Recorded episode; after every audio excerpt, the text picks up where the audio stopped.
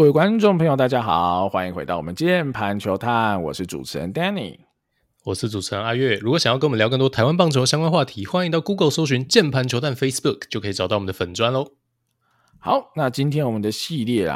持续的来进行我们中职的季前分析。我们今天就是来到了味全龙了，然后我觉得味全龙我们一样啦，先从去年的战绩来大概带一下味全龙去年战绩，唤醒一下大家的记忆啦。去年味全 total 整季是57胜58败5和，就是几乎是一个50%胜率的表现了。那我觉得以一个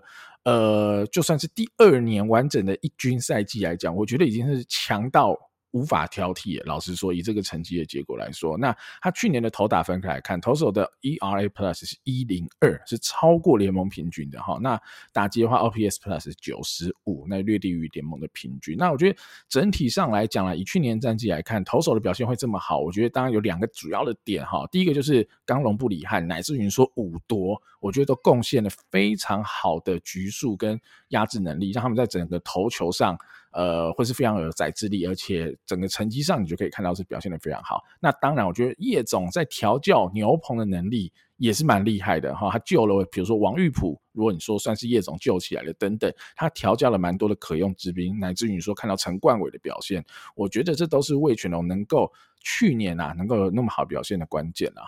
那我们再看到今年来看到今年的开季的展望的话，我们认为味全有哪些观战的重点呢？我觉得第一个一定还是健康的问题啦，因为味全比起其他的老四队啦，我们已经讲过很多次了，它就是阵容的深度相对不足，所以深度不足你就是最该注意健康问题的啦，因为你很容易主力受伤以后，你的二军是比较难有足够好的人选可以替代上来啦。那你就说像是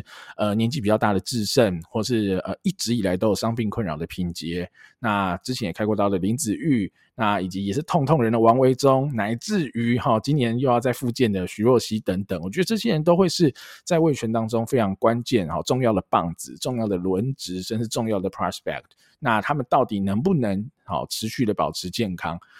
我觉得这会是今年味全能否保持这个战绩很大的一个重点。但是呢王维忠开季似乎就有一点问题了，听最近期的消息啦，经典赛过后他的膝盖好像有点不舒服，所以本季的开季叶总目前是安排王维忠是从 RP 出发。那我当然不知道这个到底会持续到什么时候，因为其实去年叶总也偶尔啦会让王维忠去投一些 RP 等等的，但不太确定叶总的安排调度的思维跟想法了，也不确定王维忠的伤势到底是到有多严重，还是只是稍微不舒服而已。那我们就继续再观察，那只是说健康的问题啦，一定还是味全最需要去关注的一个点了啦。那第二个点呢就是我觉得啦近期无论是从 WBC 热身赛乃至于到中职的官办热身赛，曹祐齐其实看起来俨然已经成为本土先发一哥的这种感觉。或许当然能力上不是一哥啦，只是说在王维忠不在的时候，很多的比赛叶总推出来的第一个先发投手会是曹祐齐而不是我们说的这些好像林子玉啦、郭玉正等人所以相信叶总对曹祐齐的期待乃至于龙迷对曹祐齐的期待，我觉得一定都是不在话下的。那曹祐齐去年也算是完整吃了一整年二军的比赛，那今年有没有可能开季就一军轮值或许是有可能的，我真的觉得是有可能的尤其是在王维忠叶总已经表明他要从 RP 出发的前提之下的话，是有位置的那我们再来看看开季会怎么样。那最后就是若曦何时归队大家还记得吧不要忘记徐若曦了去年几乎又消失了一整季嘛，那今年的话应该是要到下半季才有办法回到一军的赛场上，那就持续观察若曦的复健以及各个相关的进度，看看能不能如期归队让味全至少在下半季都还有一个非常强力的额外引援的概念看看徐若曦是不是可以恢复到他刚登上一军那个全盛时期的那种150公里以上的速球，加上他的指叉变速球三振一票打者这种威力。打者部分我也提一下一些看的重点啦，就是刘基鸿味全的选秀状元到底能不能再进化。去年的刘基鸿大概打了联盟平均 OPS Plus 100左右的水准，那今年的刘基鸿是不是可以再往上一层楼呢？毕竟我相信以一个选秀状元的标准选一个角落打者你希望的一定就是他能够缴出比如说 OPS Plus 120 130乃至140等等这样子的宰制级的成绩。那我觉得刘基鸿今年当然有机会再更进步，我也是蛮看好刘基鸿的，就看他今年最后能打成怎样。那最后另外一个野手要提的就是捕手这一块了。好，你看到去年季后挑战赛的味全，其实在捕手这一块为尴尬，大家原本以为啊蹲了一整年的主力捕手蒋少红嘛，应该还是委以重任，但没有，叶总就是第一场打到一半就换了，直接换成小叮当刘时豪去蹲了，所以可见得啦，长期来看蒋少红可能还不太是叶总心中的那个 number one 的捕手啦。那刘时豪当然也有些年纪了，所以林承勋今年到底会不会有更多一军的机会，能多快上位？我相信当初选林承勋在第一轮尾，叶总的想法一定是要把他培养成主战捕手的，那只是是不是今年还是要再等一年，那也是今年可以观察的一个重点咯。阿元你怎么看呢？味全。对啊，我觉得今年当然少一个洋将，好，那野手的部分，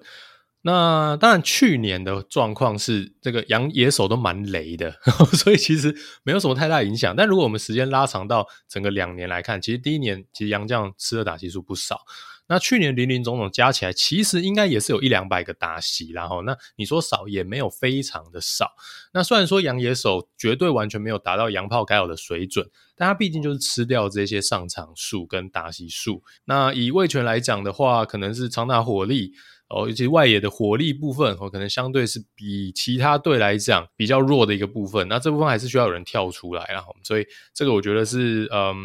新球季我们可以观察的一个重点。好，那再来就是一军的年轻主力是不是能持续进步，这个也是我今年会比较关注味全。那这个其实会跟就是上上期我们来分析富邦有点像啦，我觉得味全有一点点像富邦，有一点就是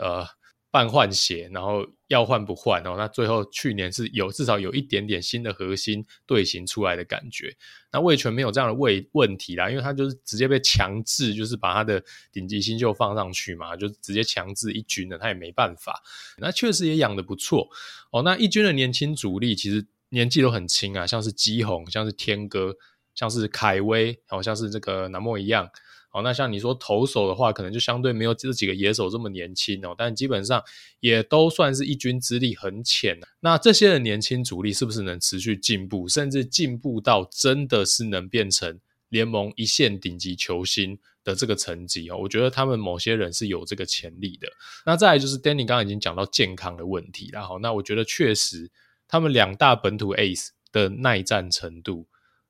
会非常大程度的决定味全目前这一支球队现有阵容的上限。那这点我觉得跟统一有点类似，我们讲古林又关机了，惨啊这个我们在录音没多久就是古林又关机了，但是我们上一集就没有特别带到这一点，因为我们在录音的当下还没关机结果又出事，所以是这样的状况。那我觉得味全当然有一点点像因为我们知道王维忠也一直非常不稳定，那若曦不用讲了嘛，就是去开 TJ 了，我觉得还是需要一点解决不管是透过体能的调整，还是说工作量负荷上的一个调整，定位的调整等等其实蛮考验叶总的因为你也不能说就都不用嘛。那若曦回归之后的定位我觉得也蛮考验叶总的，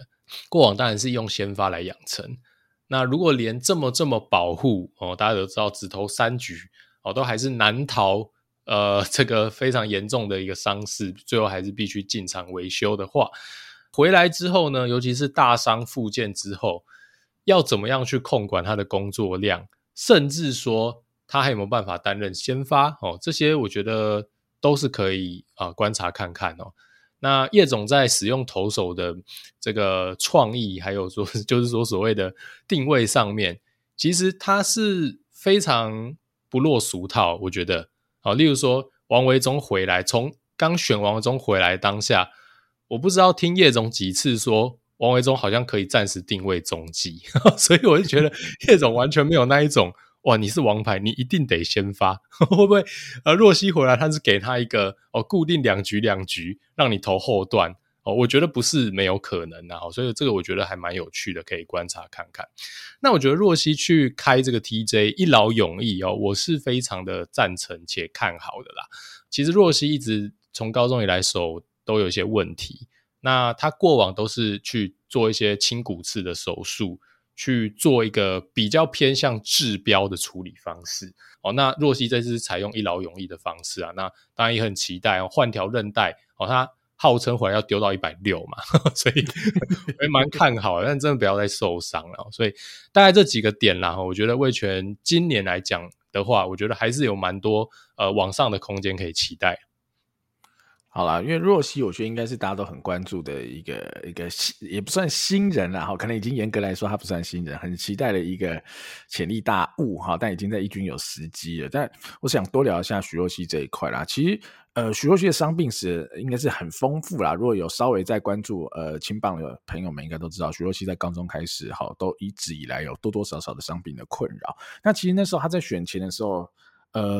大家如果还记得那一年的选秀，其实虽然说我到现在还是不能很理解啦，但是乐天嘛，在味全的前一个顺位他竟然是选苏俊章，不选徐若曦，其实引起了非常多的热议。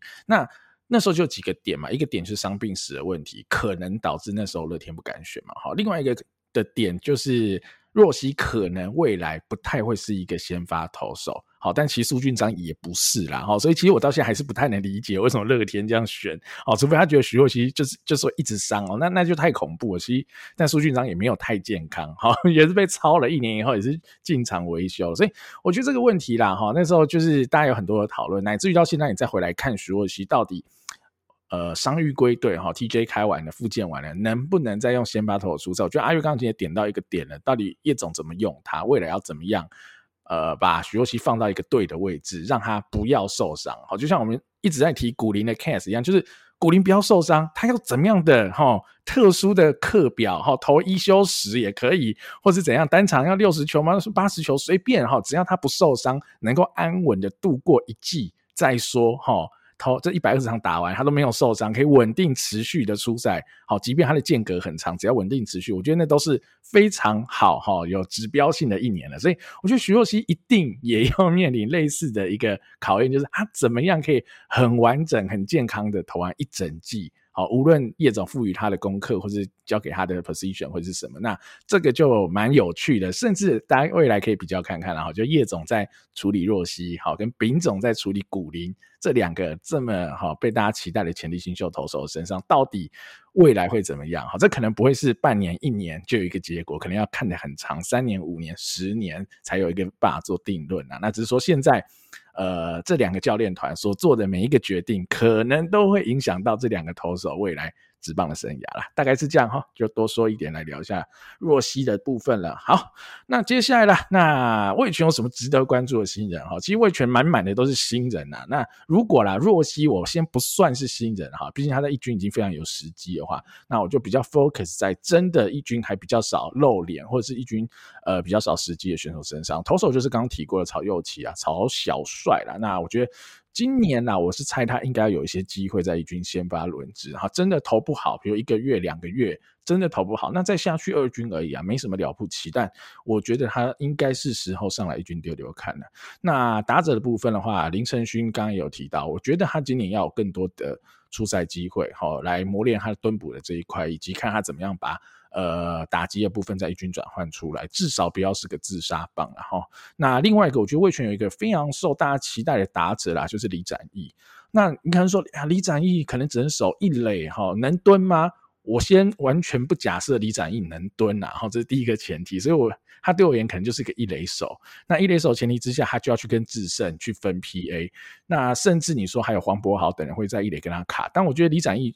去年在2军打一个 OPS.807， 在200个 PA 里面打出这个成绩，以一个烂球，去年这种烂球来说，这已经是一个非常好的成绩了所以我觉得李展毅的打击绝对是值得期待，而且我觉得应该是可以在一军做开箱了。随着智胜的年纪也过了40，其实就是你也要去思考这个世代交替跟交接的问题嘛。我们在提到富邦的时候讲了胜伟的问题，那味全其实也是缺火力的嘛。你如果少了智胜这一门去年 OPS Plus 140的巨炮，那你看味全去年的 OPS Plus 整队也才95哦，好，你又少了一个140的巨炮，哇，那你不是雪上加霜？所以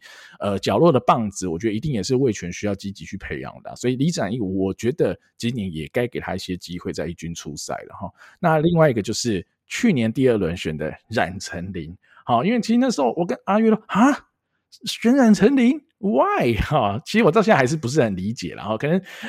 叶总选人的偏好吧，因为叶总一向是比较偏好这种防守野球啦哈，就是选很多投手，然后比较重视一些防守啊。叶总很喜欢选运动能力好的选手，那的确没错，我觉得冉成林绝对是运动能力很好的这种选手，那只是说冉成林的打击到底能转换多少出来、以去年他在二军极小的样本20个 PA 里、他打了 .326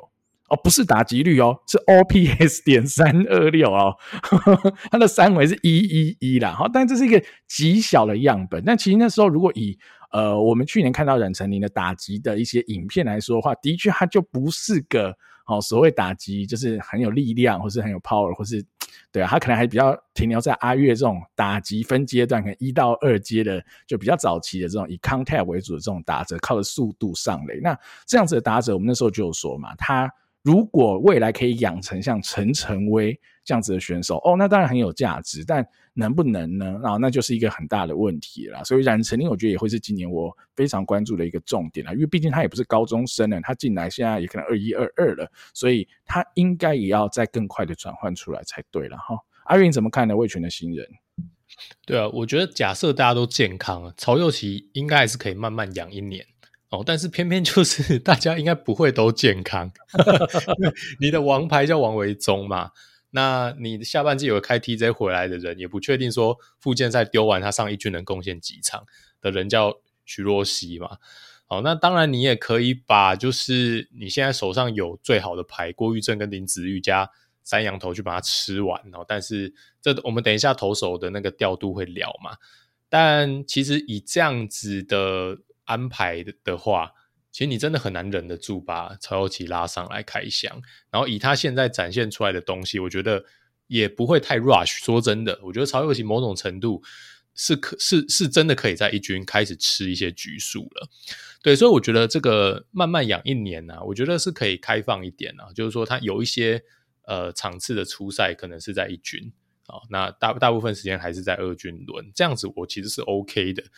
就是说今天可能以自然发生的状况之下，味全的轮值本来就会因为伤病的关系不时的会有一些空缺，那别队可能就会是把一些长中继或是在二军的先发拉上来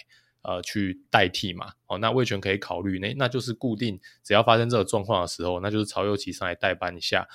那以这些人的伤病史，就算你只有这样，我觉得他应该吃的局数也不会太少所以大概就是这样。如果说王维忠开季确定没有办法吃的话，那有没有机会开季就进轮值？我觉得绝对是有这样的一个可能性。那只是说如果王维忠回到先发轮值，那你还有郭玉正、林子玉，然后下半年你可能甚至会有若曦回归的状况之下，那曹祐齐可能在这个状况之下你还是必须得去二军慢慢蹲。但我觉得真的也不用急，真的也不用急，那就看到时候怎么安排跟上面的位置有多少了。不过我觉得在人力只要足够的状况之下，我觉得还是可以慢慢来啦。那再来是李展毅嘛，李展毅我觉得完全可以考虑上一轮一垒，因为大师兄去年还是占了30几场的一垒。那即使他只是把这30几场一垒帮他占掉，让大师兄可以全职去打 DH， 一方面可以更延续他的生涯啦，毕竟虽然是一垒但还是守备还是消耗啦，我是这样觉得。那以大师兄我觉得不管是对味全也好，甚至对整个台湾棒球也好，我觉得他能多打一个打席，让球迷多看一个打席，我真的愿意付出所有的代价。如果这个代价只是不让他守备的话，太小了，完全没有什么问题就 DH 到底，真的真的。那看他能把他的记录推进到什么程度，这个绝对对味全来讲，我觉得也是一个最好的一个决策。所以李展毅我觉得慢慢上来轮 OK 的。那而且他在二军基本上已经缴出了蛮不错，甚至以烂球年来讲他已经是接近屠杀等级的成绩了。那今天把他上来然后开始站一垒，我觉得是个选项。今年应该会看到李展毅在一军，我觉得真的不用多，因为我觉得他也确实会需要比较耐心比较多的时间去养成，因为我们对李展毅的评价也是他是一个纯然的长打者但他可能在稳定的击中球跟可能球路的辨识上面会有一些功课要做，所以他绝对会是需要更长的时间养成所以我觉得以今年来讲的话，我不会期待李展毅马上就上来卡住了这个一垒手然后完全就把林智胜挤掉或干嘛的，我觉得绝对不会是这个状况但是可以让他上来体验一下，但应该他今年来讲的话，在二军的出赛数应该还是会比一军多是比较合理啦。那冉成林我觉得可以再讲一下，我觉得冉成林真的不是不好，只是说他的顺位如此之高，味全付出的那个机会成本很贵，就是这样子而已，他真的没有不好那尤其是我觉得以味全有天哥死死的卡住中外野来讲，那又选了冉成林这一个我觉得跟天哥可能长相会比较接近的选手，我相信是我们比较不解的一个原因之一因为其实味全不缺这种类型的选手，坦白讲是这样。当然叶总对他评价明显是非常高嘛，不然不会在这一个顺位出手，但是这个顺位的期待就很高咯，你绝对不能只是一个腿很快的自杀棒，他对这个顺位的期待你就是得是陈晨威至少也是要弱化版的陈晨威吧 OK， 所以不能只有腿，你要有棒子，而且你在二军得展现出高于平均的水准，在这个顺位选才会合理化。所以其实冉成林今年的表现我还蛮期待，因为其实大家都在等着看说这个黑马这个选秀当下没有人想到味全跟叶总会在那个顺位出手，到底他们是看到了什么东西他的 tool 我相信有绝对没问题，就是腿，但是他的 contact 跟打击的层面能转换到什么程度，因为大家也别忘了陈晨威就不是也只靠腿，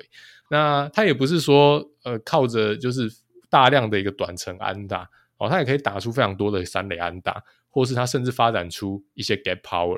那冉成林能不能至少展现出这个程度的想象空间，不用马上转换出来，但是大家都在等着看说他会不会展现出能 justify 他这个顺位的天花板所以我觉得还蛮期待的那当然如果说最后出来冉成林真的有令人意想不到的天花板存在我觉得我们绝对是大方承认错误啦但是如果说他展现出来的比较像是一个防守腿哥手套人的话，我觉得那可能真的就不是味全现此时此刻最需要的东西所以这部分我觉得真的会是蛮关注的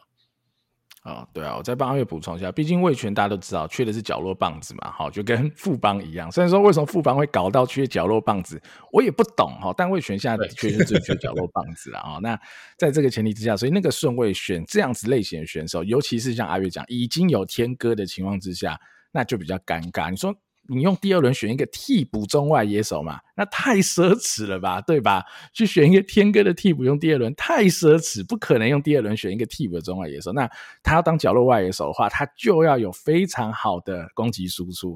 所以这就是我觉得会是冉成林以后的课题，就是他上面卡了一个天哥，导致于他应该会微尴尬，除非要让天哥去守右外野之类的，那这样子其实对于棒子的补充又不够多了那就是后续再看咯就是今年我们可以来关注这几个新人了啦。好，那接下来我们就细细来讲一下味全龙的投跟打了，然后投手部分我觉得蛮有趣的，其实刚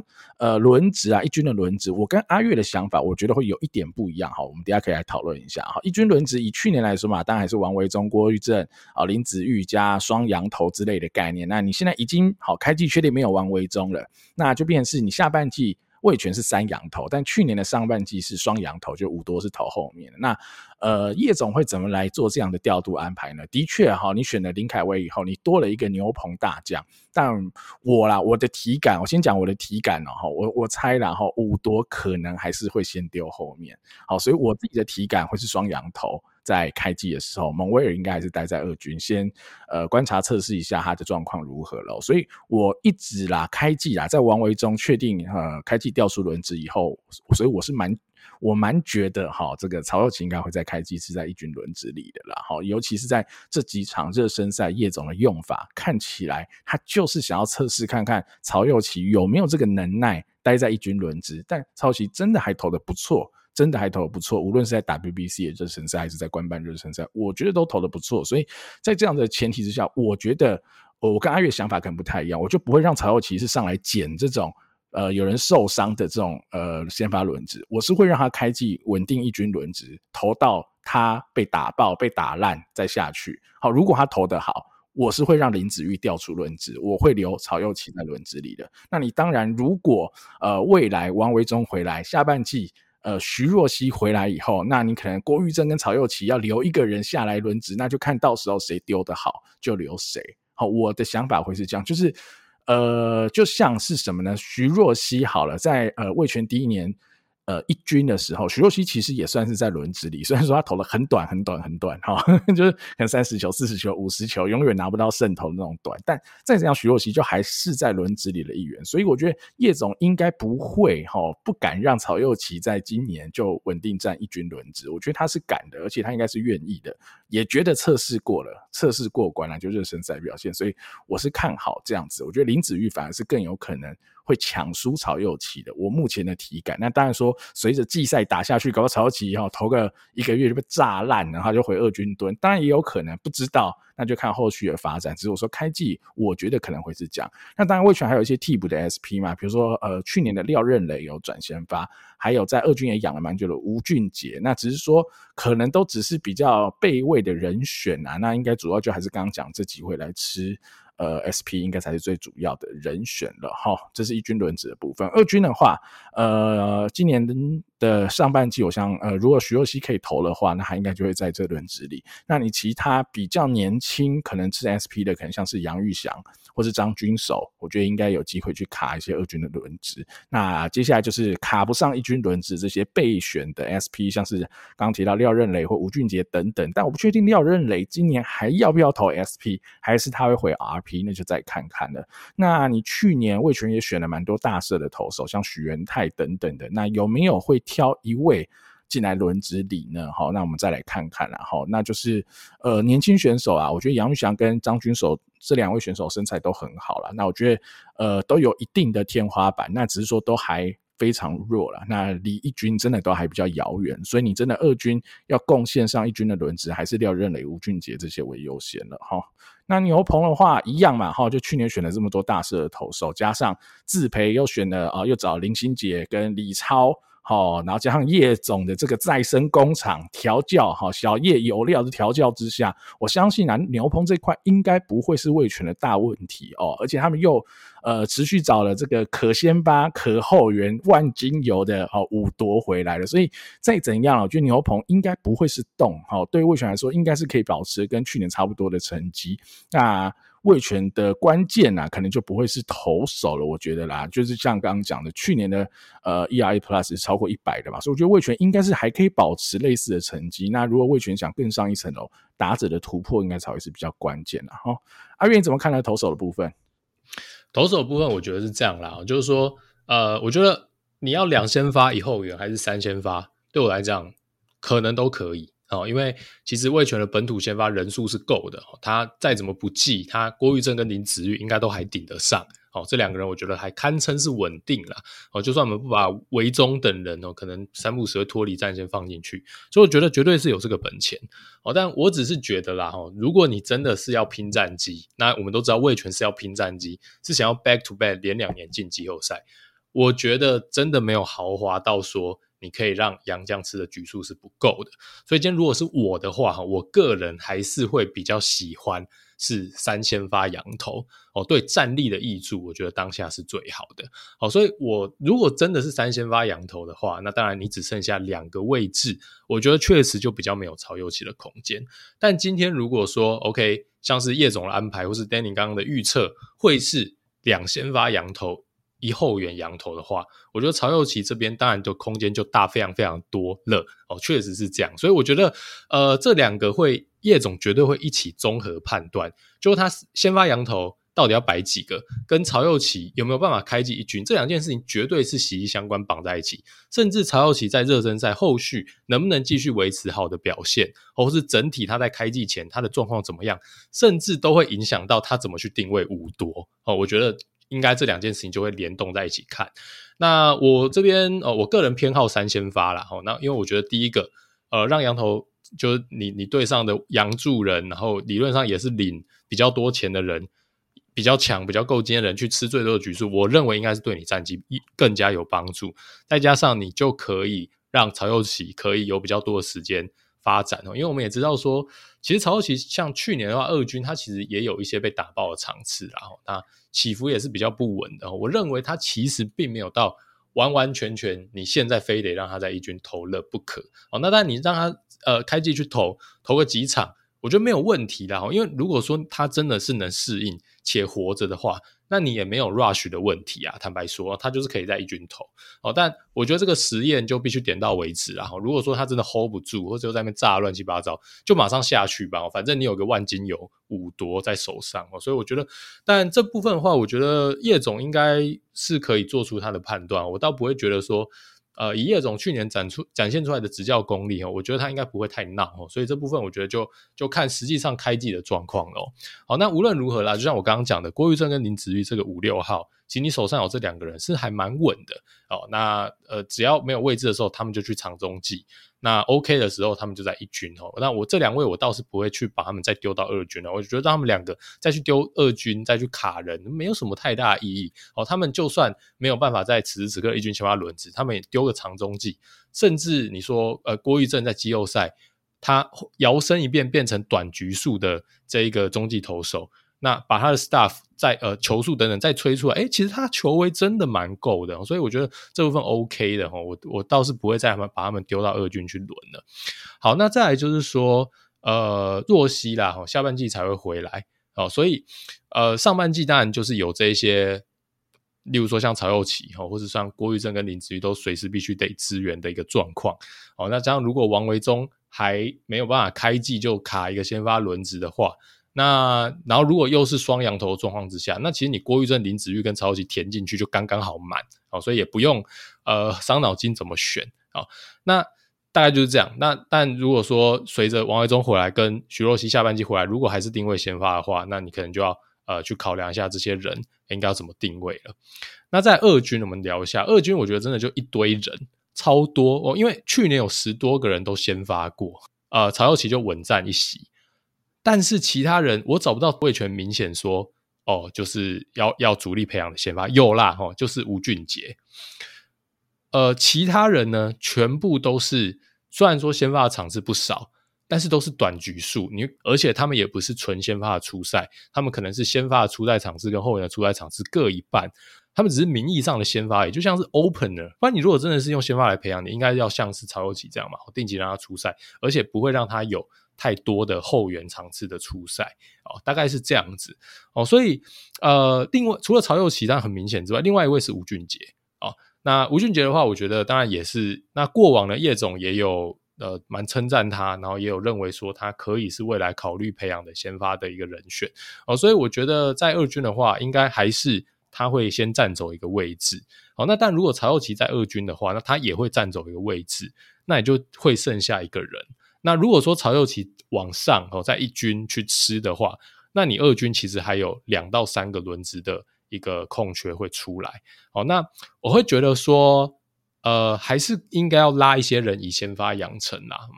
因为这个位置真的也很难得。其实其他球队我们可以看到说大家都是抢破头，那味全去年的状况反而是有点颠倒过来，并没有太多的人选以先发来养成。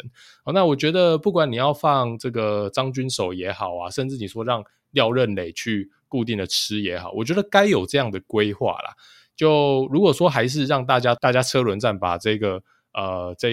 比赛吃完的话，我觉得会有点小可惜啦，会有点浪费这样的一个很难得二军场次已经不够了这样的一个养成的机会，所以我觉得这部分是可以今年观察看看在二军的部分味全是如何分配他们的一个局数啦。那牛的话我确实就不担心啦，就每人都会有人跳出来，然后看起来小叶再生工厂确实运作的也非常非常非常的不错。好，那以他们去年长出来的这些人，我们说像是陈冠伟，像是王玉璞等人，说你甚至说你像郭玉正，不管是先发后援还是其他的一个位置，像陈冠伟甚至是 closer， 似乎味全的这个农场，或是说非主力的阵容总是会跳出来一些你在季前意想不到的人选，那我相信这一个模式应该今年也不会例外才对啦、哦、而且有一些第一年其实投得不错的人可能去年比较消沉，他也有一些复活的可能性、哦、所以我觉得牛棚尤其是在去年用了这么高的顺位选进来林凯威之后应该是又更稳啦、哦、那如果说你今天像我刚刚讲的采取的是二先发洋投，还有一个洋投是丢牛棚的话，我觉得这是完全完全不用担心的一环啦、啊、OK， 所以投手的话大概是这样咯。好，我补充一个点啊，就是刚刚我们最早有提到若曦如果真的回来一军的定位的问题，其实我觉得如果到时候下半季味全的轮值是稳的，无论是双洋投或三洋投都好，不管好，如果是稳定的情况，或许若曦真的就会被丢去一军的牛棚用，有可能、啊、如果味全是想要冲季后赛，因为我觉得可以用的很保守嘛，比如说投一休一，就投一局休一天，投一局休一天，或是投二休二，投两局休两天，看叶总想要怎么来安排徐若曦的这整个回来以后的状况。好，那我觉得都是可以考虑的，好，到时候我们可以再来看看，我觉得也是一个蛮有趣的点，就是若曦今年如果有可以回到一军的赛场上，叶总会怎么来定位他，跟怎么样来帮他建立回这些局数啦。好，那投手的部分大概就是这样子，接下来我们来聊野手吧，我觉得野手的话应该会更多有趣的话题的啦，因为味全的野手势必要再更强才更有机会冲击到冠军啦。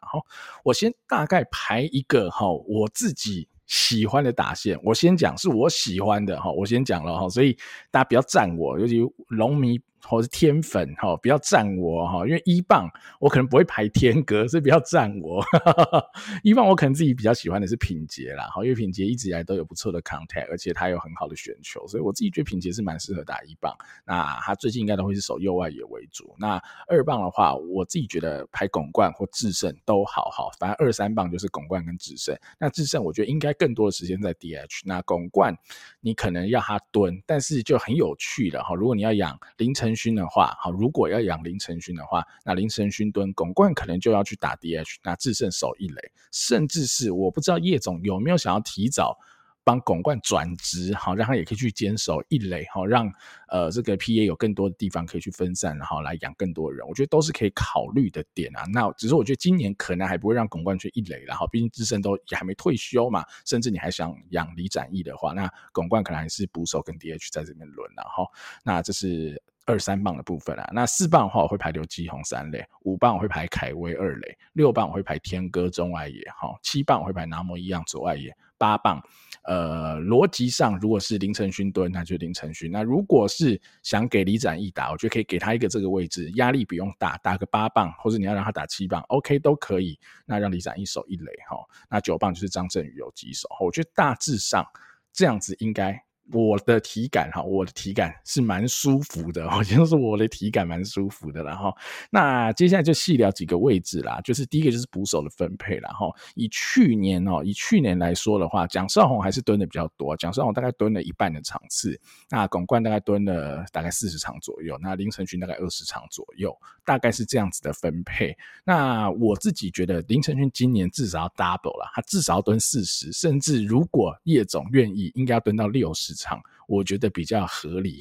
因为前车之鉴嘛，大家知道富邦养戴培峰被大家最诟病的是什么，戴培峰就是一直在一军当牛棚捕手嘛，被大家最诟病的就是这个点，所以如果你要认真养林承勋，要放他在一军的话，那你就是要让他稳定的出赛，不要在那边有一场没一场，一个礼拜可能顶多一场，甚至一个礼拜都没先发，那就放他在一军就没有意义了。所以我觉得如果真的想要养林承勋，至少要40场到60场，我觉得是比较合理的。那你当然就会压缩到蒋少宏或是巩冠，那只是说就看叶总怎么来调度安排这个捕手的分配场次咯，但我觉得林承勋是该多蹲的。那一垒手就刚刚也提到，应该是一个开放接班的一个概念的，你不管是李展毅、黄柏豪等人，我觉得都该多来尝试一下这个位置，因为味全就是缺棒子嘛，如果少了自身的棒子以后，那这些新生代的棒子一定要扛得起来。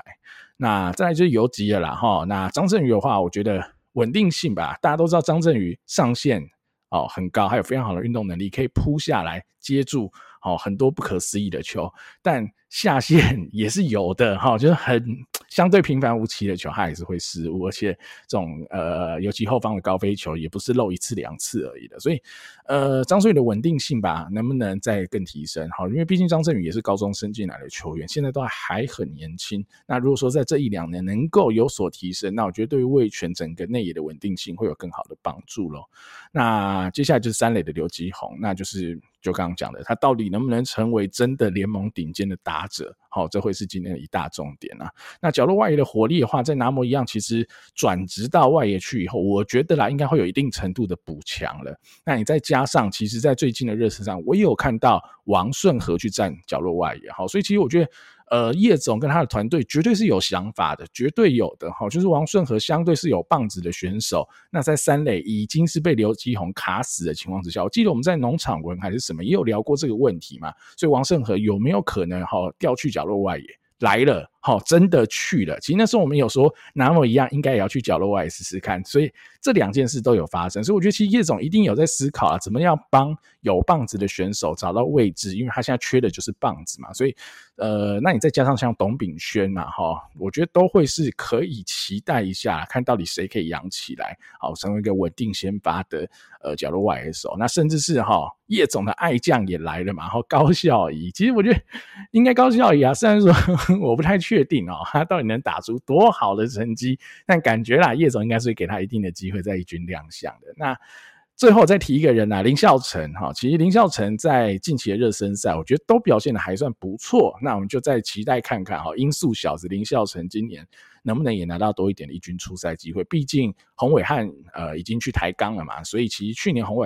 伟汉也是有少量的一军出赛记录嘛，那这些场次应该就会转换到这些人身上咯。阿瑞你怎么看呢？味全龙的打击。好，我们分位置来看的话，如果我先讲啦，我觉得你的打线排得非常漂亮啊，应该就是这样子。好，那天哥往后排，我觉得无可厚非啦，因为郭天信就不是上垒率很好的打者啦。好，这个其实我觉得他真的不应该打太前段，说真的是这样子。好，除非天哥选球能在生涯的中期可有一些转变哦，不然说真的。就算没有品杰我也会排李凯威啦，所以确实就是这样，对对对，真的就是这样。那这也不是说不看好他或怎么样，因为他就是选择这样的打法，那选择这样的打法当然也不是不行，如果你能干出大量的安打，用高的 contact 用高的打击率去让你的上垒率不要是真的是太低的状态，我觉得也不是不行啊，像 Ichiro 其实也是这样的一个这样类型的打者，但是你的打击率就真的要维持的很高很高啦，大概就是这样。好，那捕手的话我觉得蛮妙啦，因为我觉得林承勋接班的这个我觉得紧急程度或优先程度我会放在最前面，我真的会放在最前面。那巩冠的话其实他是有一些生涯后期大家应该也都可以想象他应该会转到一垒或 DH 为主啦，所以这边其实你会发现说林承勋跟李展毅的一军的机会可能虽然说两个位置不同，但因为巩冠可能可以在这两个位置当中去做调配，这两个人的那个一军的上场机会可能会有巧妙的一个竞争关系，可能大概会是这样，其实蛮妙的。那我其实我自己会把林承勋放在更前面，然后让巩冠去吃更多的一垒或 DH。 第一个我觉得巩冠今年可以开始多一些一垒场次的出赛啦，因为毕竟林承勋起来了的话，那你还有一个二号蒋少红，我觉得这是对他也是算是好的一个安排，因为毕竟蒋少红的棒子来讲的话确实是没有这么的一个突出，我觉得未来应该还蛮明显的，林承勋配上蒋少红至少短期之内是这样子。那巩冠的话我觉得就让他好好的发挥他的攻击啦，这个绝对不管是对球队也好对他个人也好，我觉得都是最好的，真的没有必要让巩冠是硬是在捕手这边来做出赛，因为未来如果你失去了像智胜不像中华队嘛，因为你必须让他蹲去火力最大化，那味全你也没有强到说广冠非得蹲捕手不可啊，你让他打一垒或 DH OK 的嘛，对啊，不是说你堆了一堆炮手必须得把他挤到捕手，并不是这样的一个状况、哦、所以我自己会把林承勋放在更前面、哦、因为第一个其实林承勋在二军也打得非常非常不错、哦、但李展毅当然也打得很不错，但我前面讲过啊，李展毅这种类型的长打者我认为应该要再给他、我应该说我可以给他多一点的耐心，味全也应该要再给他更多一点的耐心、啊、不然、如果太贸然的话，我觉得李展毅是比较容易、哦、他这种类型的选手是比较容易不小心被 rush 到的。好，那再来说、如果品杰是健康的话，我觉得其实你外野也蛮稳的、哦、就是品杰天哥跟这个南摩一样、哦、这组合短期内应该我也看不到太多变动的可能性。那内野的话大概就游击比较有变数，其他也都是核心嘛、哦、动不了基宏、凯威等人、哦、动不了。那张振宇的话我觉得他是得扛啊、哦、因为虽然我也不会觉得他是什么十年解、哦、因为以他的守备的不稳定性的话，如果我们要接受这件事情的话，他应该打击要是很有贡献的选手、哦、然后你说他这样子去付出他在守备端不稳定的一个成本，我觉得可以接受，但他明显应该不会是一个攻击组的，他就是得是一个守备组的选手。那你如果是一个比较纯的守备组的选手的话，你在守备还有自己的上限下限的话，我觉得确实是比较尴尬一点、哦、但是此时此刻味全的阵容好像也没有其他太多的选择了。你说像曾传生，这段生好像跟张振宇也是偏同类型的选手、哦、所以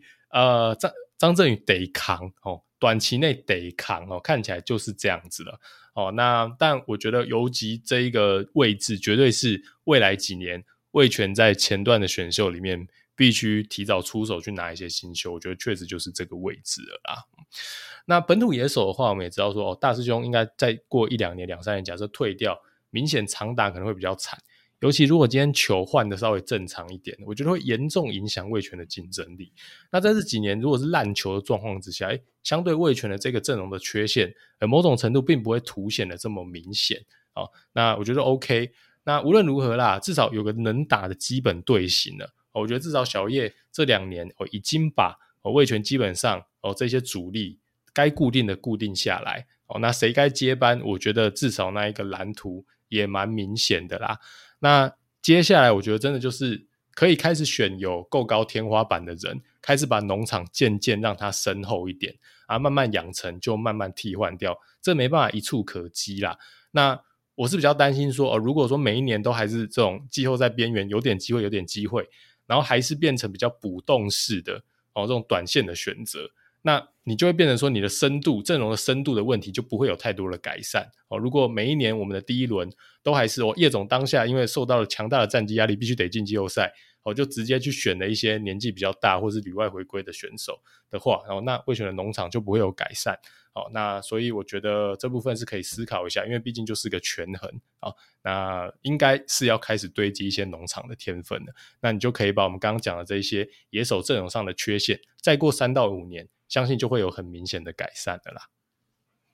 好，那最后我们来做一些结论了啦。那第一个啦，我想提到的点就是啦，中观来看啦，其实去年啦味全能卡到第3，我觉得啦某个程度是天时地利人和。我觉得味全的选手的努力，叶总的调教功力，乃至于到整体发挥出来的战力，绝对是已经到非常非常好，所以才会有这个成绩。我完全是给予非常大的 credit 给味全的所有的队职员、教练团、选手等等。但是客观的事实是什么呢？客观的事实就是去年的下半季其实富邦就是已经打赢味全，其实富邦去年下半季是第3名，那以及去年绕赛几乎算是一整季的统一。如果在这个健康的状况至少不要像去年这么扯，甚至说古林又挂了，林安可能被球砸到头好像觉得、怎么会这么恐怖，我这队有点衰，我没办法这我难以应该说啦，我们不能这样去判断对手的这种伤病状况，我们还是要假设如果对手相对是健康的话，那其实对味全绝对也是非常大的挑战。那所以味全要怎么样守住这个全年第3，就变成是有难度有挑战。就是富邦即便啊，我觉得啦再怎么差，去年上半季那完全是一个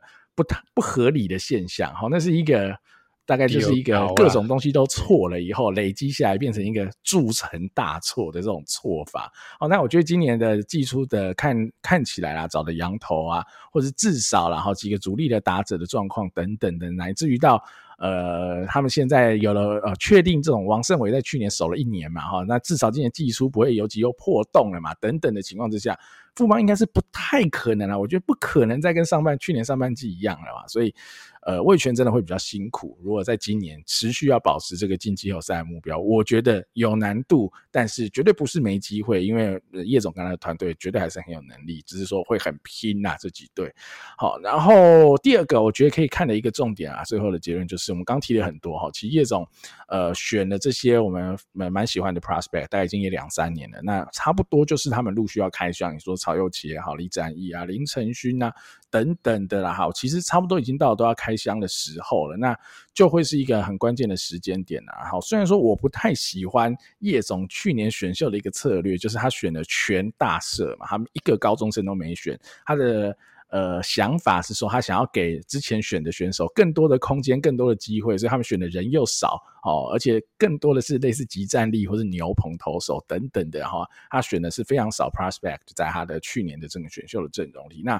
当然我觉得这对于现有的这些 prospect 就会是一个大好处嘛，因为他们就有更多在二军磨练乃至于一军出赛的机会，所以2-3年了，这些人到底能不能承接起来，真的开箱成为味全的未来10年的骨干选手，我觉得差不多就是要验货的时候，所以今年会是一大看点啦。那最后一个我自己觉得最期待的在味全这队的还是大师兄的300轰什么时候到来啦，已经299了，就差1轰了。那我也不确定味全对于大师兄的规划是会怎么样啦，就是比如说300轰达到了会让他打席数少一点，让新人有更多的机会，还是就是持续放大师兄畅打，让他把这个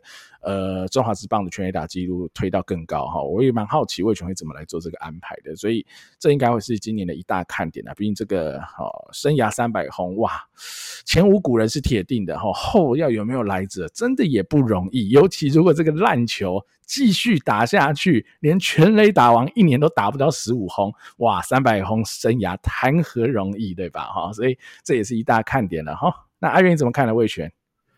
对啊，我觉得今年叶总很拼啊，真的很拼，因为今年目标应该还是继续打进季后赛嘛，没有理由我们目标往下越调越低嘛。那